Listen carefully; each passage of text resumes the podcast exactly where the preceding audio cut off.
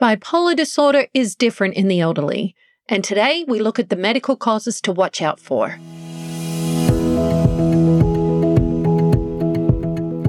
Welcome to the Carlat Psychiatry Podcast, keeping psychiatry honest since 2003. I'm Chris Aiken, the editor in chief of the Carlat Psychiatry Report. And I'm Kellie Newsome, a Psych NP and a dedicated reader of every issue.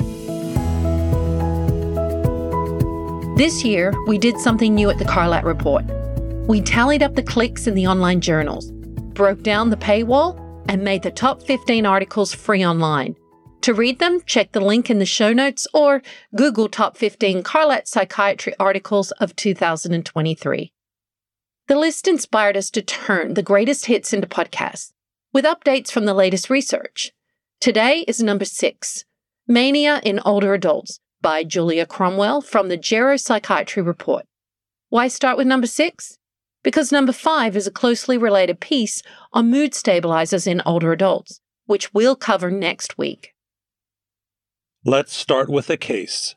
Alice is an 81 year old woman who has no history of psychiatric problems, but she's brought to your office by her children who say she's had a personality change. Alice is euphoric, hyper, talkative, and she tells you through many tangents about a talk show host who communicates with her late at night. All signs point to a first episode of mania in Alice, but mania usually starts in the teenage years. Why is it coming on now in an 81 year old woman?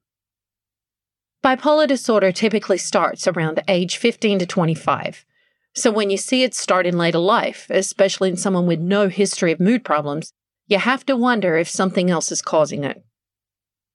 In older adults, mania is much more likely to have a physical cause, especially if it's a new onset case.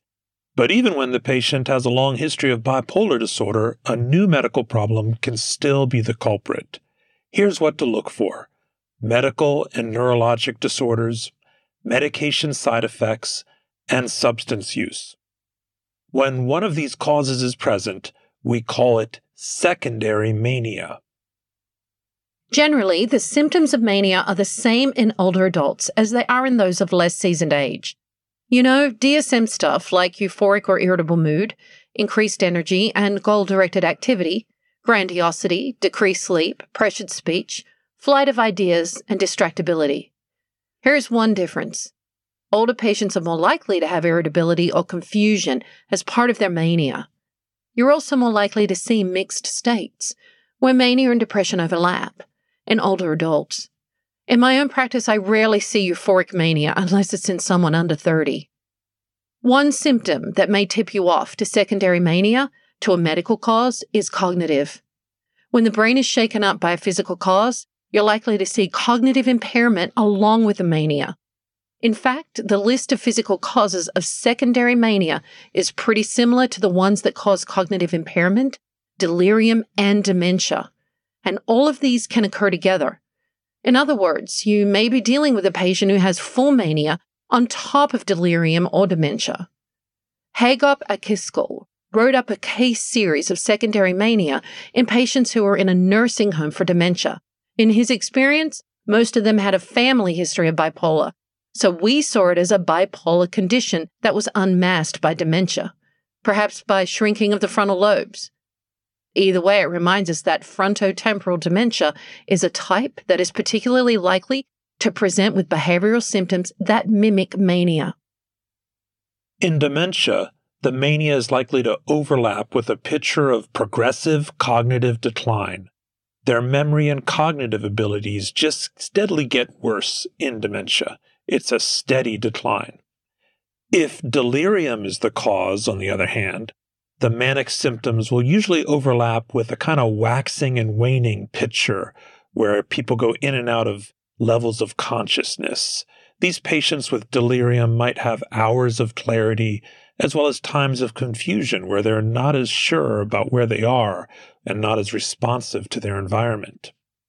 Delirium has many medical causes, like infection and electrolyte imbalance, and the best approach is to treat that underlying cause.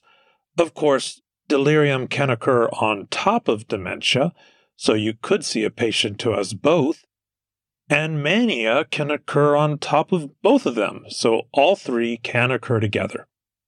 But let's pause for a preview of the CME quiz.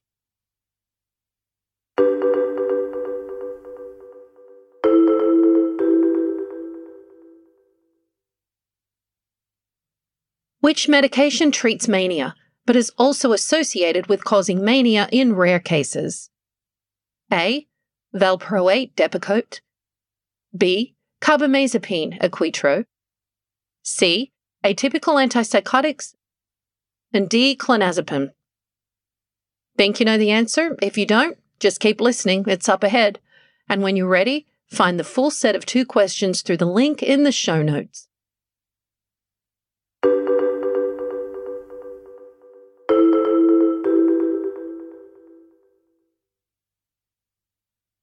Patients with mania are not the best historians. They tend to get caught up in the moment and might give a muddled history of past mood episodes. So, how do you know if the mania really comes out of nowhere, if it's really first onset? Talk to the family. But even if the family recounts a long history of bipolar disorder, physical causes may still be contributing, especially if it's an older patient. Like, take cardiovascular disease, for example. This is much more common in bipolar disorder than it is in the general public. Stroke is the leading cause of death in bipolar, and people with bipolar develop heart disease about 10 years earlier than the general public. So we're likely to see cardiovascular causes as people with bipolar get older. To look for physical causes, start with a medication list. Here are some standout meds that can trigger manic symptoms amphetamine stimulants, antibiotics like clarithromycin, antidepressants, especially the norepinephrine ones, tricyclics, and SNRIs like venlafaxine. Another source of that noradrenergic rush is over the counter nasal decongestants containing ephedrine and pseudoephedrine or sympathomimetics like epinephrine. Others to look for blood pressure medications, dopaminergic agents such as levodopa, pramipexole, and bromocriptine, herbal or dietary supplements like SAMe, St. John's wort, or the popular hormone DHEA, steroids or bronchodilators. Here's a paradoxical one. Some atypical antipsychotics have been associated with mania in case reports, even ones that are approved to treat mania, like aripiprazole, olanzapine, quetiapine, and ziprasidone. These are complex medications with lots of pharmacodynamic properties. Some of them, like ziprasidone and quetiapine, actually have antidepressant properties that resemble SSRIs or SNRIs. Others, like aripiprazole, brexpiprazole, and cariprazine, that's Abilify, Rexulti, and Vraylar, increase transmission at the dopamine D3 receptor, which might be how they could trigger mania. After medications, look for substance use. Just about any recreational drug can cause mania, even caffeine. I remember in the 1990s when Starbucks was just starting its global climb, I admitted a man with new onset mania who had recently developed a liking for the coffee house. He was drinking 10 large lattes a day. Next, look for medical causes. Here's a brief list endocrine disorders, electrolyte abnormalities, infectious disease that affect the brain, like encephalitis, HIV AIDS, and neurosyphilis, vitamin B12 deficiency, and systemic lupus. From the neurologic text, we think about traumatic brain injuries, strokes, tumors, epilepsy, multiple sclerosis, and recent neurosurgical procedures. For stroke, it's the right frontal strokes that tend to cause mania, the left frontal strokes tend to cause depression. Okay, that's a long list, but how do you get to the heart of it and figure out what might be causing this new mania in an older adult? To get to the heart of the problem, you might need to order some tests. Start with a neurologic exam. If you find any abnormalities on the neurologic exam, you might consider further testing. That depends on the patient, but it could be a CT or MRI of the head, EEG to rule out seizures, or maybe an autoimmune panel for autoimmune diseases, or a CSF cerebral spinal fluid analysis to look for an infection. To treat secondary mania, you start by treating the underlying cause. Meanwhile, you'll probably need a mood stabilizer or antipsychotic for control of the symptoms, at least for the short term. The choice will depend on the patient, their health problems, and which side effects they are most vulnerable to. So avoid quetiapine if they have a problem with orthostatic falls, avoid lithium if they've had a recent heart attack, and don't use carbamazepine if they have hyponatremia. One difference with secondary mania is that you can usually taper off the mood stabilizer once the underlying cause is treated and the patient is stable. If the underlying cause is not treatable, like a TBI or a stroke, they may need to stay on it.